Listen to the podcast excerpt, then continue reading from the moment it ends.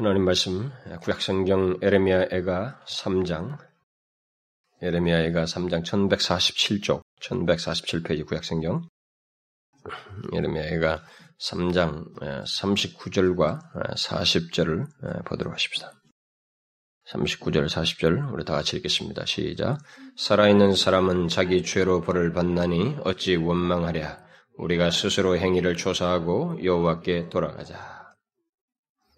우리가 스스로 행위를 조사하고 여호와께로 돌아가자.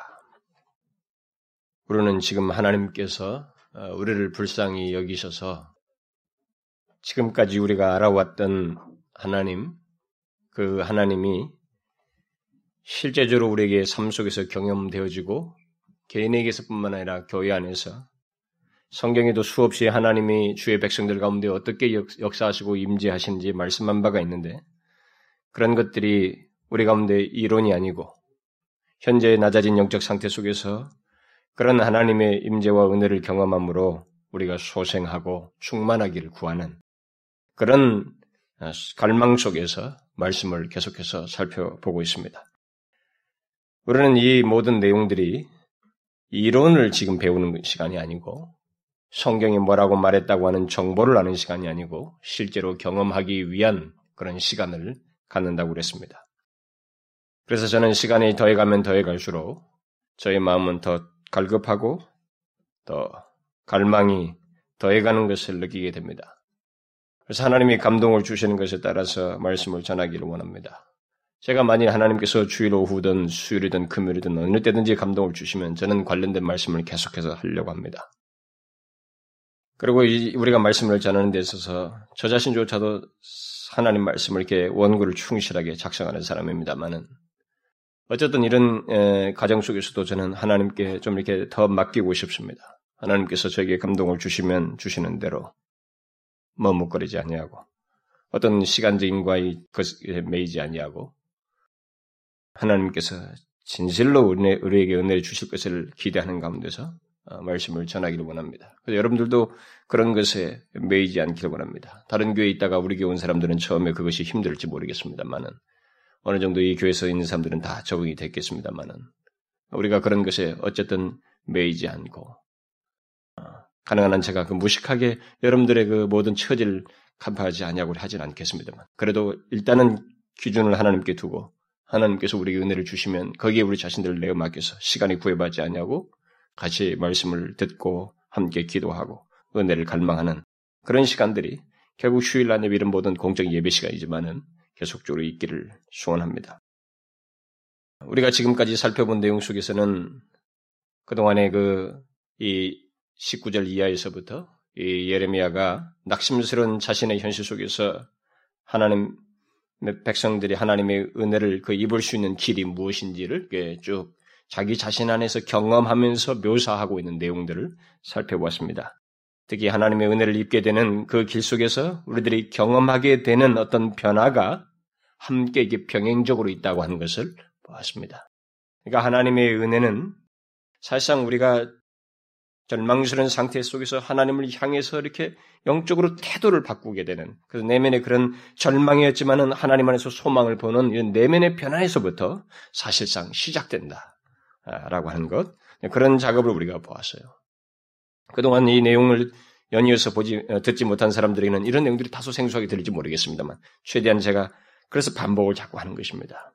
여러분들 가운데 새로 듣는 사람도 있고, 들은다고 해도 중요한 진리들은 반복해서 듣지 않으면 우리는 잊어버리기 때문에 그러는데, 은혜 주심을 갈망하는 그 길 속에는 내적인 변화가 함께 맞물려 있는 것을 우리가 보았습니다. 결국 하나님의 은혜는 우리의 변화와 함께, 내적인 변화와 함께 주어진다고 하는 사실을 예, 보게 된 것입니다. 사실 그런 변화 자체가 하나님의 은혜라고 할 수 있습니다. 그래서 벌써 시작된 은혜라고 할 수가 있어요. 근 그런 변화는 뭐라고 그랬습니까? 어떤 변화라고 그랬어요? 상황이 하나도 달라지지 않았음에도 불구하고 하나님 안에서 소망을 보고 그로 인해서 하나님을 붙들고 그의 은혜와 구원을 기다리는 그런 내면의 변화가 절망스러운 상태 속에서 환경이 달라지지 않았는데도 내 자신 안에서 그런 변화가 먼저 있게 된다라고 하는 것을 살펴보았습니다.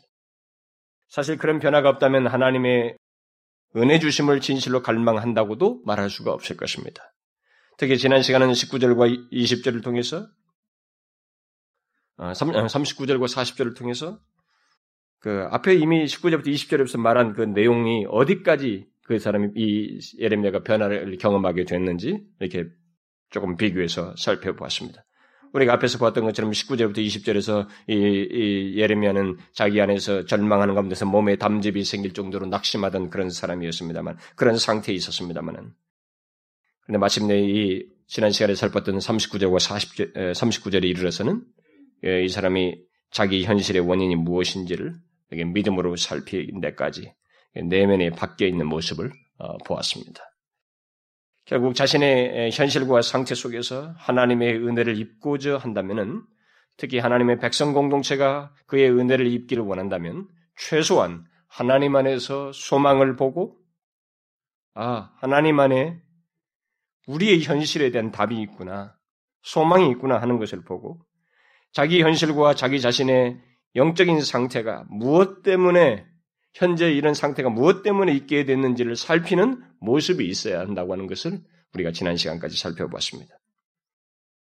이것은 성경이 전체가 주, 주장하는 중요한 내용입니다. 하나님의 은혜는 그런 태도를 가지고 구하는 자에게 주어집니다. 우리는 하나님이 선물꾸러미가 아니라고 하는 것을 생각해야 됩니다. 우리의 그 익숙한 태도 속에 그게 있습니다.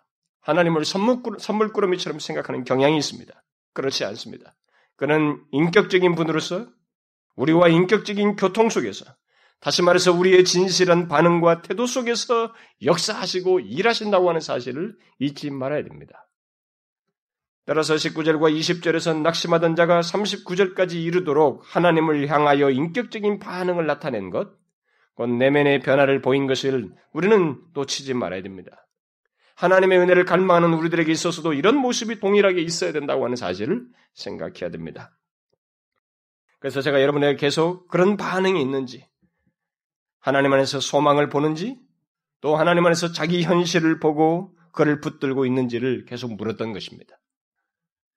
그러면 이제 그런 반응과 함께 뒤에서 오늘 본문에서 언급하는 그 다음의 걸음이 무엇인지, 이제 구체적인 걸음으로 이제 나가게 되는데 그것을 살펴보기를 원합니다.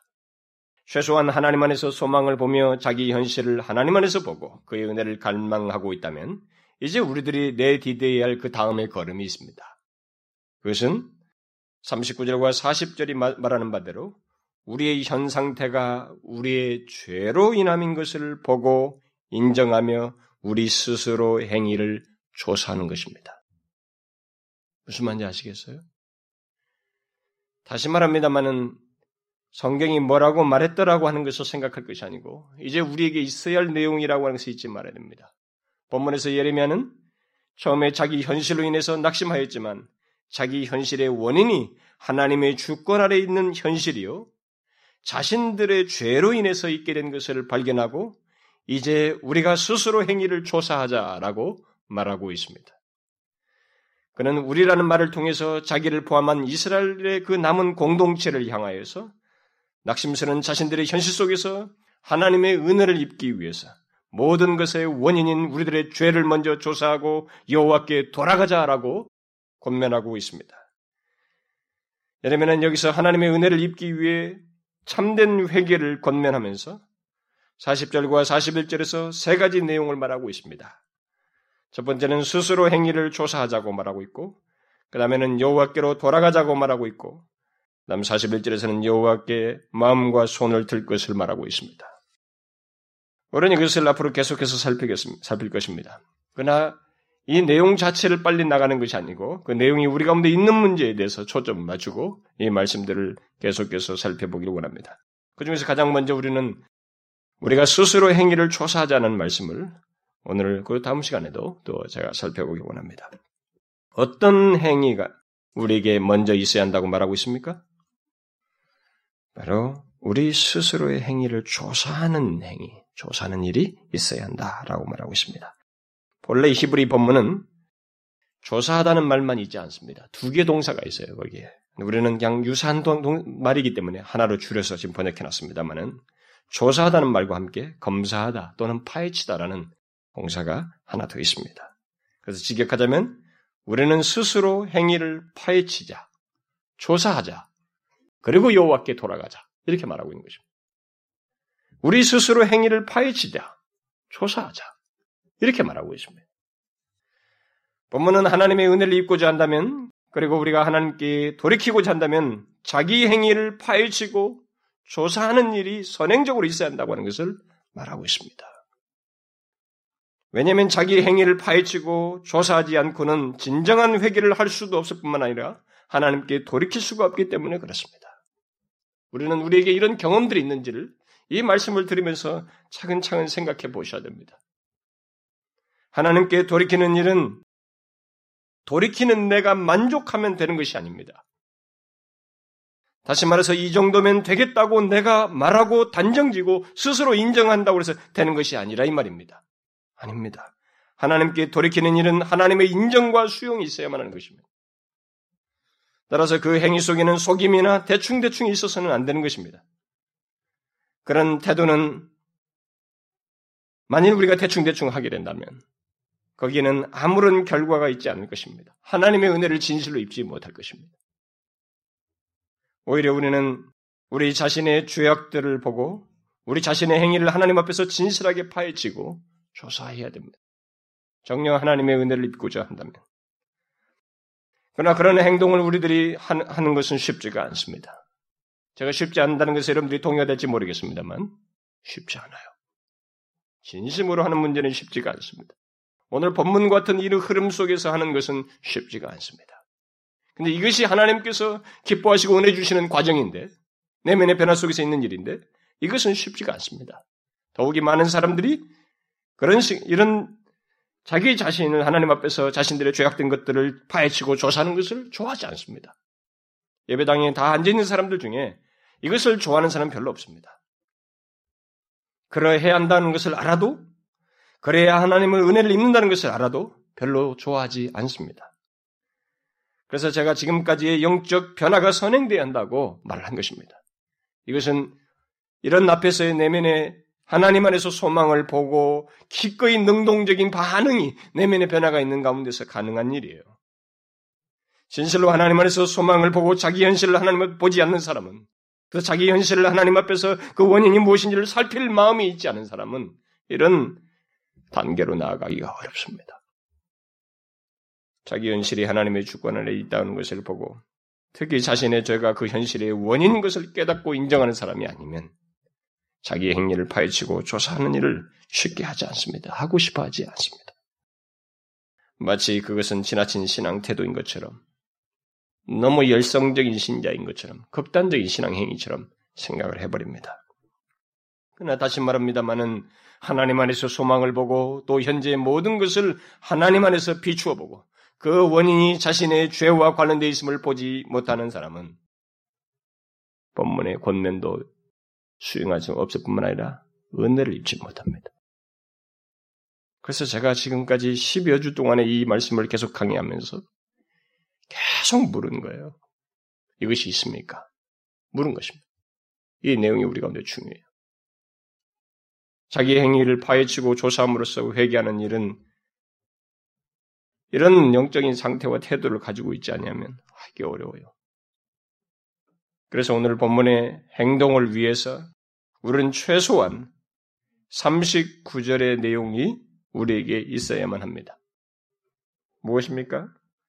자기 현실과 자신의 현재 영적 상태가 자신의 죄로 인함인 것을 보고 깨닫는 일이 있어야 합니다. 저는 억지로 여러분들이 깨달으라고 말하지 않습니다. 시도하셔야 하고 시도하는 것에서 발견하는 사람만이 40절로 나아갈 수 있어요. 그것 없이 자기 행위를 파헤치고 조사하여 회개하는 것은 정말로 억지입니다. 그것은 쉬운 일이에요. 우스운 얘기예요. 그러므로 그것이 현재 우리의 모습과 연관된 우리의 지난날을 돌아보는 일을 해야만 하는 것입니다. 현재와 연결된 지난날의 죄악이 있는지를 우리는 살펴야 되는 것입니다. 우리의 현재는 과거와 단절되어 있지 않습니다.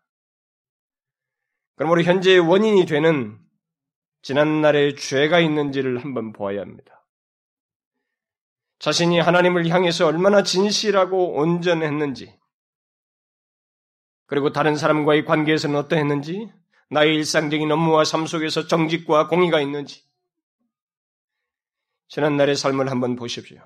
길든 짧든 현재 자신의 현, 현실이 상황이 어떻게 있게 됐는지 또 현재 자신의 영적 상태가 어떤 과정 속에서 있게 됐는지를 한번 생각해 보라는 것입니다. 만일 현재 상태에서 완전히 만족하는 사람, 전혀 불만이 없는 사람에게는 이런 문제가 제기되지 않겠습니다만은 현재 영적인 갈망을 갖고 은혜를 갈망하는 사람이라면 한번 보시라고요.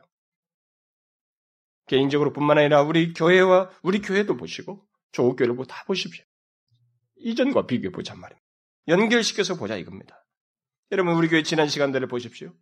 처음 1, 2년보다 3년을 넘기면서 우리 안에 어떤 일이 있겠는지 한번 보십시오. 뭐가 있어요? 달라진 모습이 있습니다. 우리 조국 교회를 보십시오. 평양 대부흥까지는 둘째치고라도 1960년과 70년대를 지나서 80년대와 비교해봐도 그리고 80년대까지 내용만은 비교해봐도 90년대 이후에 벌어지는 우리의 모습 사이는 분명한 차이가 있습니다. 교회들 사이에서. 죄악이 보여요. 우리의 현재는 근거 없는 현재가 아닌 것입니다. 예레미야는 자기 현실을 하나님 안에서 살피게 되었을 때 현재 자기들이 황폐하게 된 것은 바로 자신들의 죄 때문이라고 하는 것을 보았습니다. 부인할 수가 없었습니다.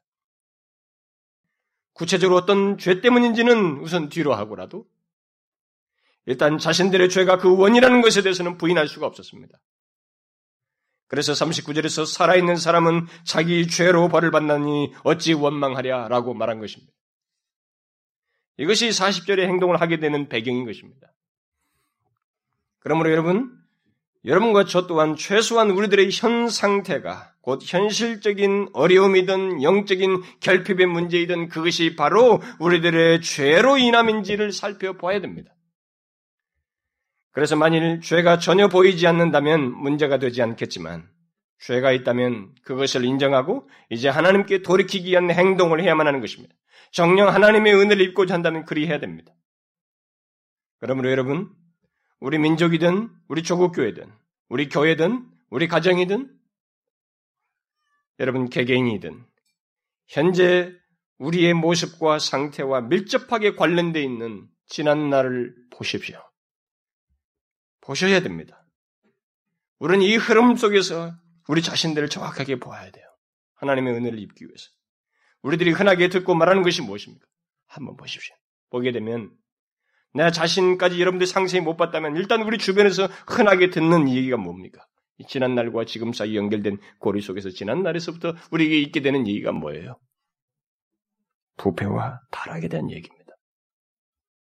이런저런 죄에 대한 얘기입니다. 민족적으로 그렇고 조국교회와 관련해서 그렇습니다. 저는 우리 조국교회가 그렇다고 봐져요.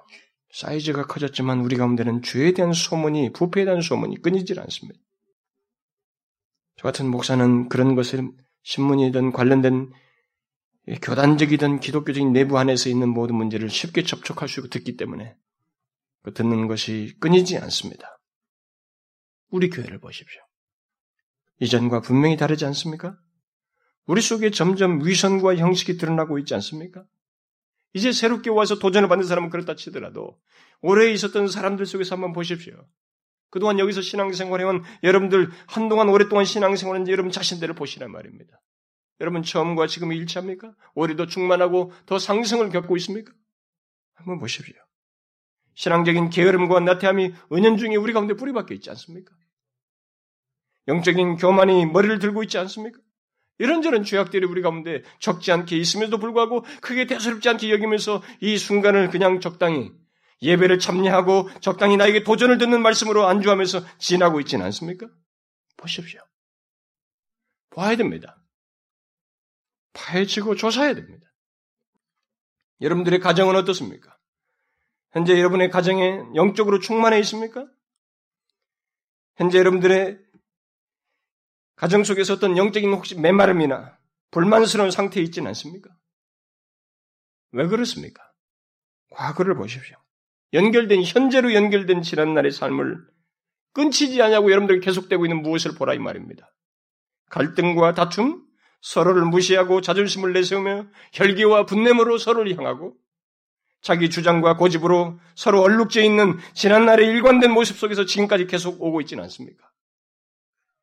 한마디로 말해서 죄가 보이지 않습니까? 여러분 개인은 어떻습니까?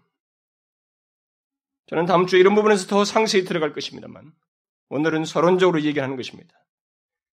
현재 영적으로 충만해 있습니까? 만일 그것이 아니라면 다시 말해서 하나님의 은혜를 절실히 필요로 한다면 또 맨마름과 냉랭함이 없다면 모르겠습니다. 은혜를 절실히 자기가 충만한 가운데서 맨마름이 없다면 문제가 없겠습니다만 만일 자기 자신의 맨마름이 있다면 냉랭함이 있다면 그걸 한번 왜 그런지 한번 보시란 말입니다. 물어보라는 거죠. 39절 같은 질문을 하라는 것입니다. 그 원인이 무엇인가? 현실 속에서 내가 앞이 안 보이는 고통을 겪고 낙심하는 그 원인이 무엇인지 보란 말입니다. 영적으로 충만하지 않은 현재의 상태의 원인이 무엇인지 한번 보라는 것입니다. 예레미야처럼 보라는 것이죠. 질문을 해야 된다 이 말입니다. 하나님 안에서 우리 현실을 비추어 보아야 된다는 것이죠. 혹시 그런 모든 상황 속에서 내가 하나님 앞에서 온전치 못한, 진실치 못한, 그리고 오래된 고질적인 죄들을 가지고 있지는 않은지, 혹시 그런 시도조차도 하지 아니하고 그저 모든 것을 인생살이 탓이냐, 보편적인 인간의 삶인 양 생각하며 지나고 있지는 않습니까? 그러면서 상황만 좋지 않으면 불평과 불만을 쉽게 내뱉으면서도 그런 것을 하나님 앞에서 다루지 아니하는 자기 자신이 죄를 범하고 있다는 것을 생각하고 있지는 않습니까? 또 이전보다 더 게으르고 사모함도 없이 그러면서도 남의 남을 판단하는 데는 예리하고 왜냐하면 성경적 지식이 축적되니까 그런 가운데서 영적인 교만을 가지고 있지는 않습니까? 현재 자기 현실과 영적 상태가 독립적으로 있을 수 없다는 것을 생각해야만 합니다. 현재 영적 상태는 과거의 삶과 연관되어 있으며 계속되고 있는 어떤 죄와 연관이 되어 있는 것입니다. 예레미야는 그렇게 본 것입니다. 우리가 정상적이라면 우리가 제대로 우리 자신의 과거의 행위를 조사해 본다면 우리들은 모두 예레미와 동일한 결론에 도달할 거라고 생각이 됩니다. 저 또한 이 작업을 통해서 진지하게 제 자신을 살펴보는 가운데서 그것을 부인할 수 없게 됩니다. 죄가 보여요. 죄가 발견됩니다. 어설프게 형식적으로 대충대충 하는 사람은 몰라도 하나님의 은혜를 갈망하며 진실로 자기를 보는 사람이라면 하나님 안에서 비추는 사람이라면 발견하게 될 것입니다. 구체적으로 어떤 죄인지는 둘째치고 우리는 자신의 현 상태와 자신의 이전부터 계속된 어떤 죄와의 관계를 보게 될 것입니다. 보게 될 거예요. 여러분들 중에 상당수는 공감할 것입니다. 아직 깊이 살펴보지 않았어도 어느 정도 공감할 것입니다. 우리는 그것을 보아만 합니다. 현재 우리 상태가 상당 부분에서 우리의 죄와 관련되어 있는 것을 보아야 합니다. 여러분 그걸 보십니까?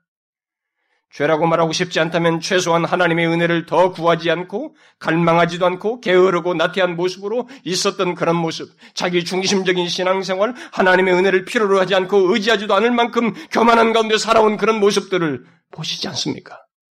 그게 다 죄예요. 현재의 불만의 원인인 것입니다. 갈망조차도 하지 않고 구하지도 않은 그런 모습들.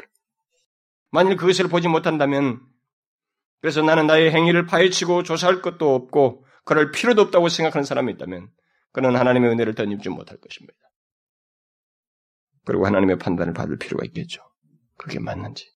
그러나 지난 시간에도 얘기했잖아요. 우리에게 하나님의 은혜를 필요로 하지 않는 순간은 한순간도 없다고. 그렇다면 그럴 사람은 없어야 하는 것입니다. 어떤 식으로든 자신의 현실과 현재의 영적 상태를 가져온 죄를 보는 사람은 이제 40절의 행위로 기꺼이, 행위를 기꺼이 할 수 있을 것이고, 그는 하나님의 은혜를 입기 위한 걸음을 내디딜 수 있을 것입니다. 여러분 어떻습니까? 여러분은 현재 영적 상태가 자신의 죄로 인함인 것을 보십니까? 다시 말해서, 은혜를 갈망하며 현재 자신 안에 다루어지지 않고 있는 죄를 보고 있느냐는 것입니다. 만일 진실로 하나님께 돌이키고자 한다면 그런 마음에서 하나님 안에서 자신을 보고 현재의 원인이 무엇인지를 묻는다면 그 사람은 39절에서 말한 것 같이 자기 자신의 원인이 죄인 것을 보고 그것을 파헤쳐서 조사하여 하나님께 돌이키고자 하는 마음을 가질 것입니다. 저는 이 과정 속에서 제 안에서 그런 것을 보게 됩니다. 제가 저의 얘기를 좀 하고 싶습니다. 그 이유는 제 개인적인 얘기를 예배 시간에 하는 것이 썩 좋아 보이지는 않겠습니다만. 그러나 이 문제를 같이 지금 고민하고 있고, 함께 걸어오고 있고, 같이 그래서 공감할 수 있는 문제이기 때문에, 이런 것과 관련해서 언급을 좀 개인적인 얘기를 하고 싶습니다. 저는 누구보다도 하나님 앞에 이렇게 은혜를 입기 위해서 이렇게 해야 한다고 하는 것에 대해서 잘 알고 있는 사람입니다. 그리고 이 정답을 항상 전하는 사람입니다. 그리고 실제로 저는 그런 작업을 기도 시간에 적당하게 하고 있는 사람입니다. 그러나 저는 작년부터 그리고 더욱 두드러지게는 최근 들어서 저의 태도 속에서 많은 의문점을 발견하게 되었습니다. 그것은 제가 저의 죄를 정확히 보고 그것을 진실로 가슴 아파하며 회개하고 있는가 하는 의문입니다. 그 질문이에요. 특히 하나님의 은혜를 갈망하는 가운데서 그 이 장애물인 죄를 정직하게 다루고 있는가 하는 그런 질문입니다. 이에 대해서 저는 죄를 적당히 마음을 써서 자백하고 나의 슬픔을 표하는 것 정도에서 넘어가고 있는 것을 보게 됐습니다. 최근에서는 그래요. 그래서 자백할 죄가 그리 많지 않은 듯이 죄의 자백을 대체적으로 간단하게 하고 있는 것을 보았습니다. 그 말은 죄가 오래된 죄악과 습관적인 죄악 그리고 저의 성향과 고집과 기질 속에서 드러나는 문제 같은 것들을 별로 다루지 않고 있는 것을 의미합니다. 그냥 넘어가고 있어요. 그것은 아마도 이미 하나님 앞에서 다루고 회개한 바가 있었기에 더 이상 다룰 필요가 없다고 생각하고 있었는지 모르겠습니다. 잠재의식 속에서. 그러나 하나님의 은혜 주심을 갈망하는 말씀을 살피고 전하고 그것으로 인해서 기도하는 가운데서 저는 저의 태도가 뭐 너무 습관적이고 마음에 아픔이 없는 회개를 하고 있는 것을 보게 되었습니다. 특히 앞선 믿음의 선배들이 자신들의 죄를 굉장히 심각하게 다루었던 것을 떠올리면서 제 자신의 태도가 너무나도 그들과 다르다고 하는 것을 다시 생각하게 되었습니다. 일찍이 저는 신실한 선배들의 태도를 접하고 의문을 가진 적이 있었습니다. 믿음의 신실한 백성들, 지금 봐도 믿음에 너무 모범이 되는 사람들이 그 누구보다도 진실하게 살았던 그들이 자신들의 죄에 대해서 지독하게 예민하고 크게 슬퍼하는 모습을 접하면서 그런 의문을 가진 적이 있었어요. 처음 회심했을 때도 아니고 이전보다 훨씬 거룩한 삶을 살고 있는 그들이 자신들의 일상 속에서 하나님의 신실한 백성으로 살고 있는 가운데서 죄에 대해서 그렇게 슬퍼하는 모습이 큰 의문이었습니다. 하나님의 은혜를 진심으로 갈망하며 자신을 살피는 저에게 있어서 그들의 태도는 머리로 하는 문제가 아니고 실천적인 면에서 문제가 된 것입니다. 이전에 처음 접촉했을 때 그런 의문을 가졌었어요. 그래서 최근에 그들의 다시 이것이 제기되어서 최근에 그들의 몇몇 글들을 읽어보았습니다. 결론은 역시 제가 진실로 하나님의 은혜를 갈망하는 것이 아니라는 것을 보게 되었어요. 왜냐하면 하나님의 은혜를 구하는 기도를 제가 하고는 있었지만, 간구는 하고 있었지만, 하나님께 진실로 회개는 하고 있지 않은 것을 보게 된 것입니다. 저희 회개는 그들에 비해서 너무나 상투적이고 가볍고 진심이 덜한 것을 보게 되었습니다. 태도에 있어서뿐만 아니라 회개하는 죄의 내용에 있어서도 그런 것을 보게 되었습니다.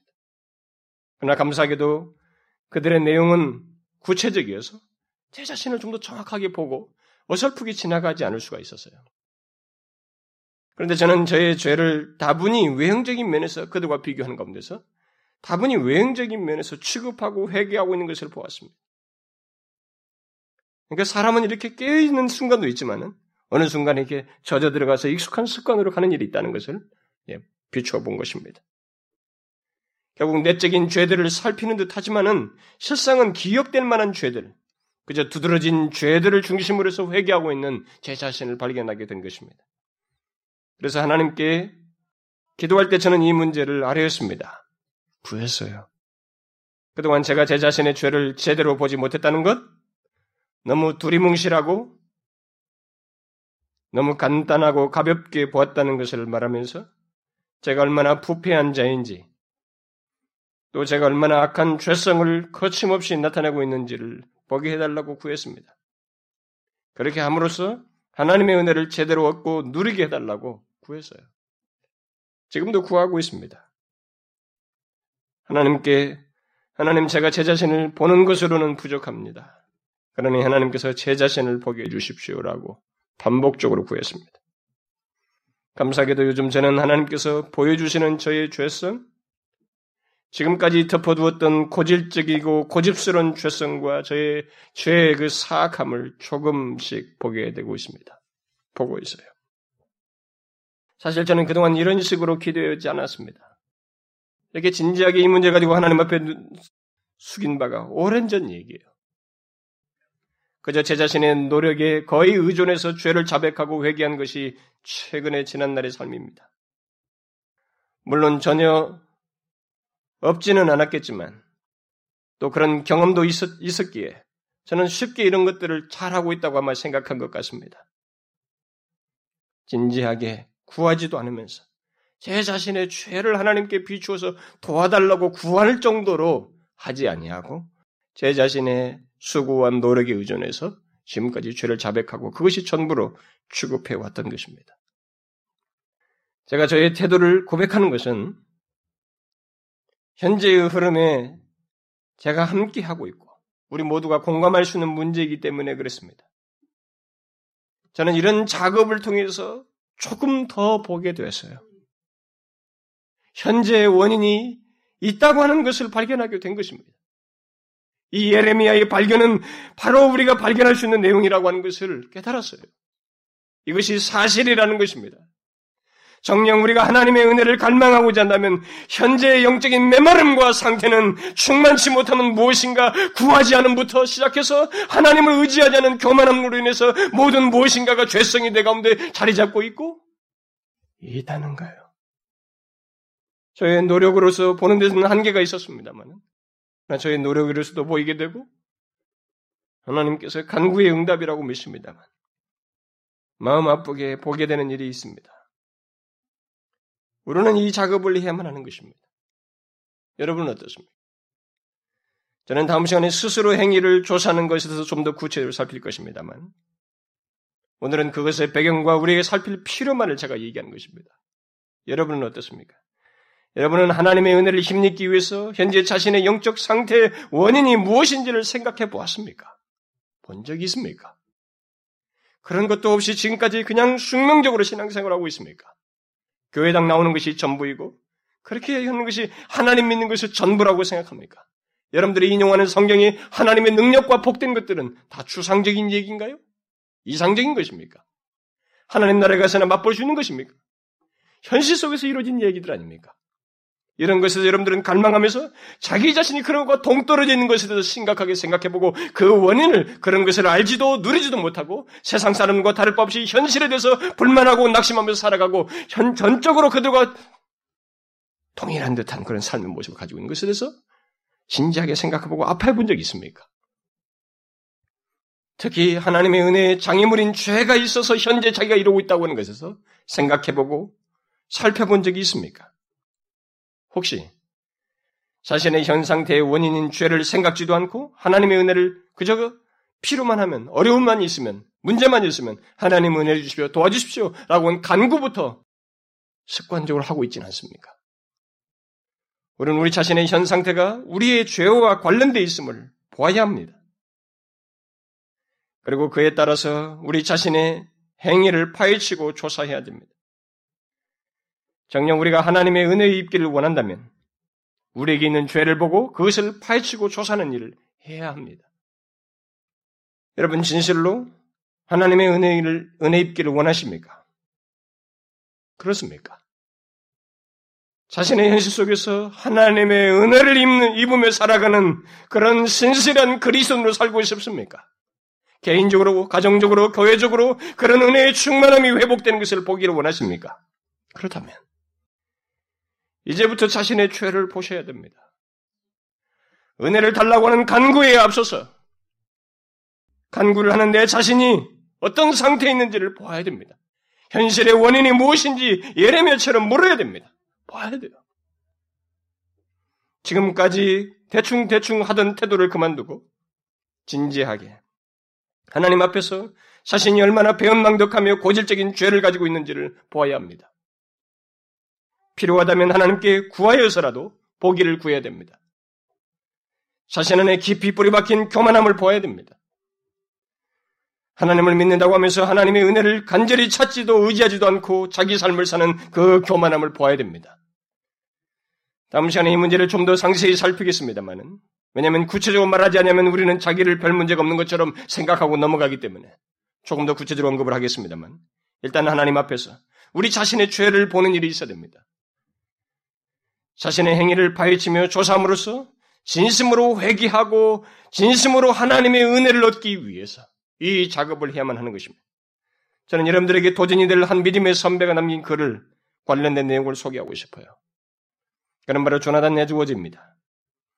그의 글을, 글을 인용하는 것은 이와 관련된 자신의 이야기를 잘 기록해서 보존해주고 남겨주고 있기 때문에 그렇습니다. 많은 좋은 모범들이 있지만 그가 남긴 글이 더 상세하고 풍성하고 우리 유용하기 때문에 인용하고 싶습니다.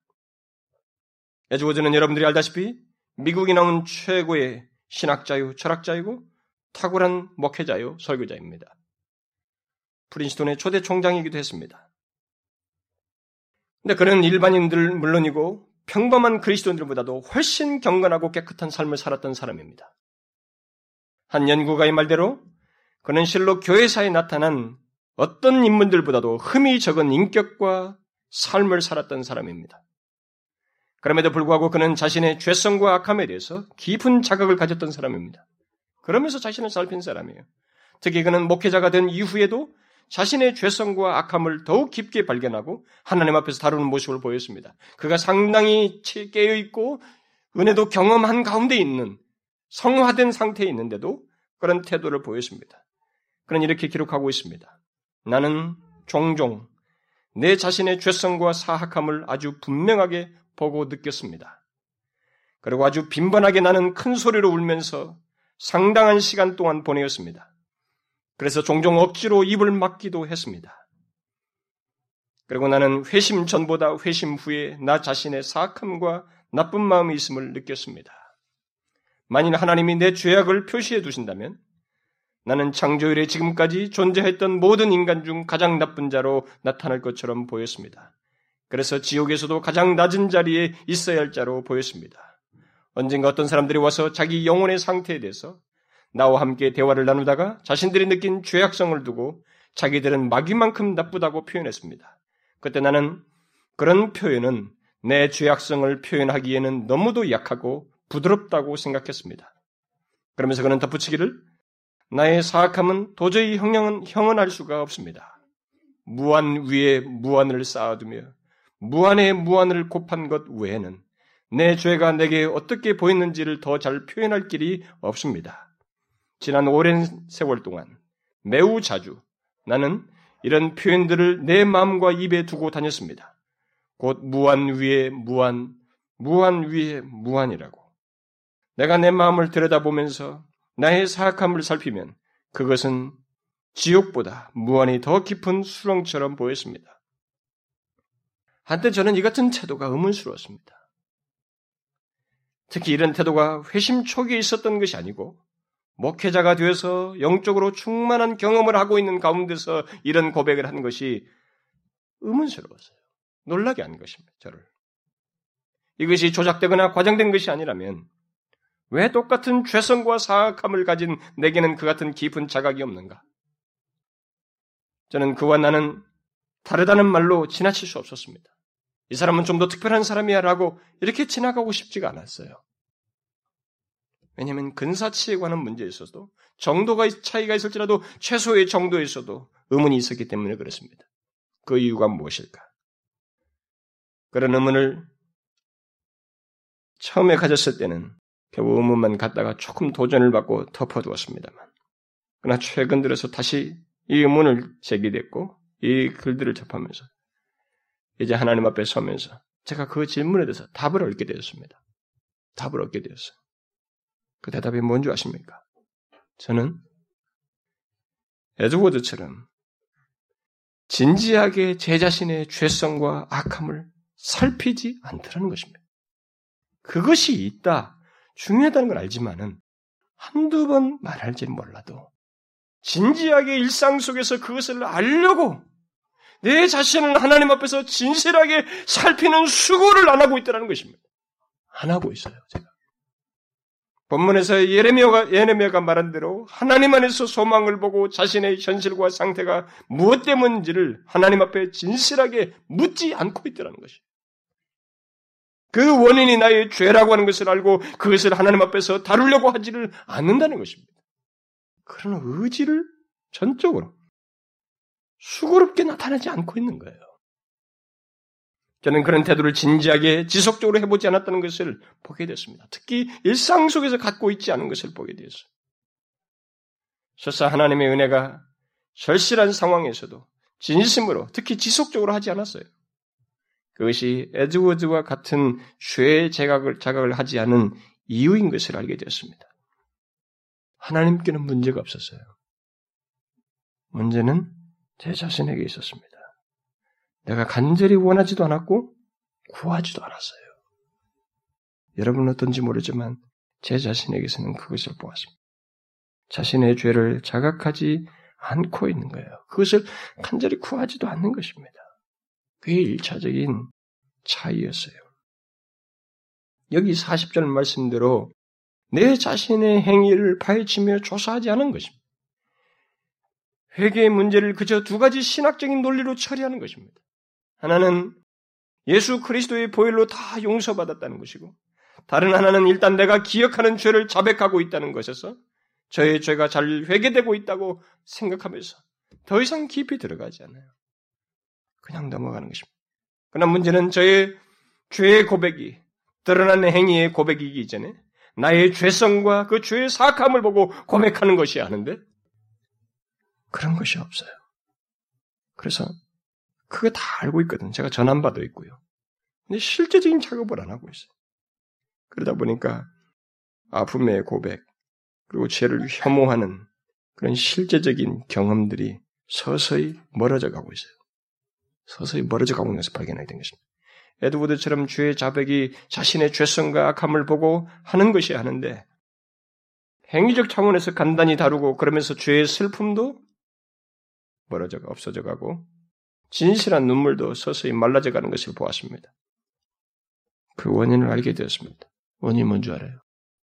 원치 않는 거예요. 진심으로 원치 않는 것입니다. 하나님께 구하며 자신을 진실하게 살피질 않은 것입니다. 그거였어요, 여러분. 여러분은 어떻습니까? 에드워드가 자신의 사악함을 두고 무한 위에 무한이라는 말을 입에 오랫동안 두고 있었다는 것을 여러분들이 이해하십니까? 그게 동의가 되십니까? 좀 유별나게 보입니까? 저는 유별나게 보이지 않아요, 이제.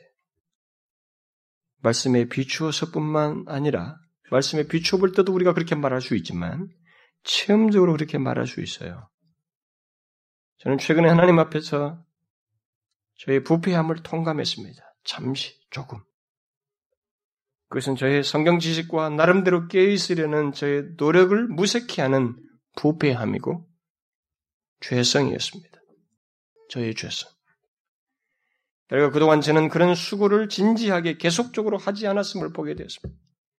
이런 것을 하나님 앞에서 다루려고도 하지 않았고 수고하지 않았던 것을 보게 된 것입니다. 단회적이고 일시적인 시도, 시도에서 멈췄던 것입니다. 그러나 하나님의 신실한 백성들이 하나님의 은혜를 입으며 살기 위해서 언제든지 자기, 자기 자신의 상태를 살피며 죄를 항상 하나님 앞에 다루었던 이런 모습을 이렇게 어느새 이 습관적으로 하고 있는 거예요. 그것이 저의 문제였습니다. 그러면 여러분은 어떻습니까? 저는 여러분에게 억지로 무엇을 할 것을 권하고 싶지 않습니다. 단지 여러분 안에 영적 갈망이 있다면 자신의 현 상태에서 하나님의 입기를 원한다면 자신 안에 감추인 죄가 무엇이며 지금까지 어떤 반응과 태도를 취하고 있는지 현재의 원이 되는 죄는 없는지를 살펴보았느냐는 거죠. 그런 시도를 하고 노력을 해봤느냐는 겁니다. 현재가 어떻다고 계속 불명을 말하고 은혜가 충만치 못함을 환경 탓하고 교회와 모든 사람들 탓할 것이 아니라 그런 것을 가지고 하나님 앞에 구해 보았느냐는 겁니다. 보았습니까, 여러분? 저에게 있어서는 그게 원인이었어요. 많은 아는 것이 있었지만은 구하지 않고 진실한 시도를 하고 있지 않은 것입니다. 에드워드의 차이는 그거였어요. 에드워드의 글을 하나 더 인용할까요? 에드워드는 분명 그 누구보다도 진실하고 철저한 주의 자각을 한 사람이었음에도 불구하고 이런 말을 했습니다. 나는 나의 죄에 대한 더 많은 감각을 갖고 있지 못한 것으로 인해서 놀라게 된다. 나는 내가 나의 죄성에 대한 지극히 작은 감각만을 갖고 있는 것을 확실히 안다. 내 죄가 그처럼 크게 보이는 것은 다른 사람들보다 죄에 대한 깨달음을 더 크게 가지고 있기 때문이 아니라 내가 그만큼 더 많이 악하기 때문이며 깨달아야 할 사악함을 그만큼 더 많이 가지고 있지 않기 가지고 있기 때문이라고 생각한다. 내가 내 죄로 인해 울고 부르짖는 일들을 경험할 때마다 나는 내 죄에 비하면 나의 회개는 아무것도 아니라고 생각했다. 저는 이 시간에 우리 모두가 에드워드처럼 그와 똑같이 자신의 죄를 보고 다루야 한다고 말하고 있지 않습니다. 말하고 싶지 않아요. 최소한 자신의 죄성을 보고 하나님의 은혜를 입기 위해서 그것을 다루려고 하고 있는가? 다루고 있는가 하는 것입니다. 그리고 여기 39절과 47절 말씀이 말하는 것 같은 작업이 우리 안에 있는가 하는 것입니다. 여러분은 그렇습니까? 자신의 현재 모습과 상태의 원인이 자신의 죄 때문일 수 있는 것을 보십니까? 자신의 죄 때문이 아니, 일 수도 있습니다만은 최소한 하나님의 은혜를 얻기 위해서 현재의 원인이 무엇인지를 살피려는 시도를 해보았느냐는 거예요. 그런 수고를 해보았습니까? 그리고 그 원인이 죄 때문이라면 진심으로 회개하기 위해서 자신의 행위를 파헤치고 조사하는 수고를 해보았습니까? 어떻습니까, 여러분?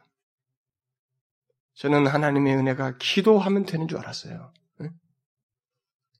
항상 그것이 답이, 답이, 답이기 때문에, 정답이기 때문에. 그러니까 그것만 결론부터 시작 생각하는, 간구. 간구가 응답이다. 근데 간구 속에는 진실함이 배어 있어야 돼요. 우리 자신의 상태를 보는 것을 병행해야 되는 것입니다. 우리가 하나님의 은혜를 입기 위해 우리에게 선행되어야 될 내용이 바로 이것입니다. 여러분, 현재 원인지, 원인이 무엇인지를, 아니, 그 현재 원인이 죄라고 하는 것을 여러분들이 살펴보셔야 됩니다. 그리고 그 죄가 얼마나 하나님 앞에서 사악한지를 보셔야 됩니다. 우리는 하나님을 믿는 사람들이에요. 믿는 사람들임에도 불구하고 의식 없이 죄를 짓고 있는 거예요. 의식 없이 죄를 짓고 있는 우리 자신을 보게 되는 것입니다. 우리는 하나님을 속일 수 없습니다. 진실로 하나님의 은혜를 원한다면 우리는 우리의 죄를 다루어야만 합니다. 개인적으로 뿐만 아니라 가정적으로, 교회적으로, 우리 조국 교회와 민족의 죄를 다루어야 됩니다. 나와 연관이 있던 없던 간에 우리는 이 문제를 다루어야 됩니다. 사랑하는 우리 지체 여러분, 이제부터 우리들의 죄를 다루십시다. 저는 이런 내용들을 전하는 것이 약간의 주저함이 있어요. 그러나 하나님의 말씀이 저를 이렇게 엄연한 사실을 주저없이 가져야만 한다고 하는 것을 이렇게 밀어붙이고 제 마음을 다시 강하게 합니다. 여러분, 이제부터 우리들의 죄를 다루어야 됩니다. 다루십시다. 지금까지 대충 하던 것을 멈추고 진지하게 다루려고 합시다. 아니, 제대로 하기 위해서 하나님께 구함으로써 우리들의 죄를 다루려고 하자는 것입니다. 그래서 현재 우리가 직면한 현실과 우리의 영적 상태와 연관되어 있는 우리들의 죄를 살펴서 하나님 앞에 회개하자는 것입니다. 개인적이든 가정적이든 교회적이든 조국 교회와 관련해서든 그러나 일단 우리 자기 자신들부터 봐야 될 것입니다. 여러분은 지금 하나님의 충만합니까? 최소한 하나님의 은혜를 필요로 하지 않는 우리 교만한 마음 같은 것을 가지고 있지는 않은지, 정직하게 보아서 그렇게 말하는지, 정확하게 보고 우리 자신들의 죄를 하나님 앞에 다루자는 것입니다. 우리 자신의 행위를 파헤쳐서 조사해 봅시다. 현재 영적 상태를 야기시킨 우리의 죄들을 보자는 거예요. 게으름과 나태함과 영적인 교만과 우리들의 형식성들을 정확하게 보자는 것입니다. 그리고 그것들을 하나님 앞에 회개하십시다. 특히 이런저런 행동보다 그런 행동들을 주저함 없이 별 의식 없이 드러내는 드러내면서 사는 우리들의 죄성을 우리의 죄의 사악함을 보자는 것입니다. 아, 내 자신 안에 이렇게 억제할 수 없는 죄성이 있구나라고 하는 것을 보며 하나님을 찾고 구하는 은혜로우신 하나님의 도움을 얻고자 하는 그런 시도를 하자는 것입니다. 하나님 앞에서 진지하게 다루고 내놓도록 하십시다. 하나님의 은혜를 얻기 위해서 하나님께 먼저 우리를 정결케 하옵소서. 하나님 우리를 먼저 정결케 해 주옵소서. 라고 구하면서 그 일을 진지하게 하도록 하십시다. 우리가 그리할 때 하나님은 우리 가운데 임하실 것입니다. 저는 이런 것을 전하면서도 소망이 생기고 너무 확신이 있어요. 하나님께서 우리가 정령 진실하게 나올 때 우리가 구하면 회복하시네. 회복하시고 은혜를 주시라고 하는 주님의 말씀을 분명하게 지키실 거라는 지키실 것이라는 믿음이 있어요. 아니 강한 확신이 있습니다. 문제는 우리 자신들의 진심이에요. 한번 해보는 것이 아니라 진실로 하나님 앞에서 우리 행위를 조사하여 내놓는 이 작업을 하는 것입니다. 만약 여러분들이 전형 전, 완전히 의롭다면 문제가 되지 않겠지만 그런 사람 없을 거예요. 정상적인 신자라면 보시고 드러내놓읍시다. 우리의 죄를 다루자고요. 예수 믿으면서 여러분 한 번이나 다뤄보았습니까? 그게 일상적인 삶처럼 해주고 됐던 사람은 말했는데, 아니, 그런 것이 몇 번이라도 있어 보았습니까? 지금까지 그런 것도 없이 그냥 신앙생활 하고 있지는 않았습니까? 성령께서 도우시니, 하나님께서 은혜로우시니, 이렇게 하면서 지나가진 않았습니까? 진실한 신자, 거룩한 신자가 되지 못한 것입니다. 여러분, 이제 하나님 앞에 우리 죄를 다룹시다. 이 시간부터 그리고 여러분들의 일상 중에서 기도하면서 경건의 시간 속에서 계속적으로 다루십시오. 다음 주에 또 다른 말씀이 연결돼서 나오겠습니다. 이 말씀을 따라서 계속 다루시되 특별히 말씀이 들려졌을 때 그때 다루도록 하십시다. 우리의 죄를 보십시다, 여러분. 저는 감사하게도 보여요. 이전에 대충 넘어갔던 것이 보입니다. 그게 너무 아파요. 근데 아픈데 기쁨이 함께 섞여 있어요. 응? 감사하게도. 어, 소망이 자꾸 솟고요. 아, 이게 지금 진행되고 있다고 하는 믿음이 자꾸 생기고 있고, 하나님께서 이거 이후에 나를 더 회복시키실 것이라는 그 믿음이 자꾸 병행적으로 일어나고 있습니다. 여러분, 탕자가 그러잖아요. 자기의 현실의 안타까움을 보면서도 어디서 소망을 봅니까? 아버지를 보면서 소망 보잖아요. 여러분 죄를 다루십시다. 제발 물러나지 마시고 정직하게 우리를 모두 아시는 그 하나님 앞에 솔직하게 살펴서 다루자는 것입니다. 여러분들 중에 은혜 받을 사람은 정해져 있어요. 그런 사람들이 은혜 받는 거예요. 소외되지 않도록 여러분 모두 자기 자신들의 죄를 다루도록 합시다. 기도합시다. 하나님 아버지, 하나님 아버지, 우리에게 이 시기에 기회를 주셔서 감사합니다. 우리가 만족하면서 적당히 위로하며 남들 사이의 우월감을 생각하며 그래도 장점이 있고 괜찮은 것이 있다고 생각하며 넘어갈 수 있었으나 우리들이 상태가 온전치 못함을 보게 하시고 하나님의 은혜가 절실히 필요로 함을 깨닫게 하시고 그런데 그것을 구하기에 우리들의 감추인 죄악들이 있는 것을 생각할 수 있도록 기회를 주신 것을 감사합니다. 오 하나님이여 우리가 한번 한번 그냥 구해보고 마는 것이 아니라 진실로 하나님의 은혜를 얻기 위하여 우리의 상태가 어떠한지 현재의 상태가 무엇으로 인한 것인지를 물어 살피고 그것을 하나님 앞에 진지하게 다루며 우리의 행위를 파헤쳐 조사하고 하나님 앞에 진실하게 회개하는 저희들 되게 하여 주옵소서. 하나님의 이런 진실한 회개의 지속적인 작업 속에서 우리를 강하게 하시고 능하게 하시며 주의 임재를 우리 가운데 드러내실 그 복된 순간을 기대하며 하나님의 은혜를 기대하며 하나님의 믿음으로 반응하는 저희들 되게 하여 주옵소서. 오, 이 가운데 하나님의 형식적으로 이것조차도 무반응하게 형식적으로 반응하는 자 없게 하여 주시고 신심으로 자기 자신들을 인정할 것을 인정하며 자신들의 죄성들을 하나님 앞에 실토하고 도움을 구하는 그런 작업들이 있게 하여 주시옵소서. 하나님이 우리들에게 뼛속 깊숙이 박혀 있는 이 형식과 자기 사랑과 그 위선의 때를 벗어버리고 하나님의 은혜를 진실로 구하는 그런 역사가 우리 가운데 있게 하여 주시옵소서. 그래서 개인의 영적인 회복을 넘어서서 영적인 충만함을 넘어서서 가정의 회복이 있게 하여 주시고 교회가 하나님의 은혜로 충만함이 있게 하여 주시고 우리를 통하여 하나님의 이 세대를 깨우고 조국 교회에 하나님의 있는 영적인 역사의 불씨가 될 수 있는 하나님의 그런 은혜의 역사를 우리 가운데 일으켜 주시옵소서. 오 하나님이여 주의 은혜를 갈망하나이다. 우리를 기억하여 주시고 우리를 찾아와 주시옵소서. 그저 극률이만 여겨 주시옵소서. 하나님의 은혜를 간절히 구하며 우리 주 예수 그리스도의 이름으로 기도하옵나이다. 아멘.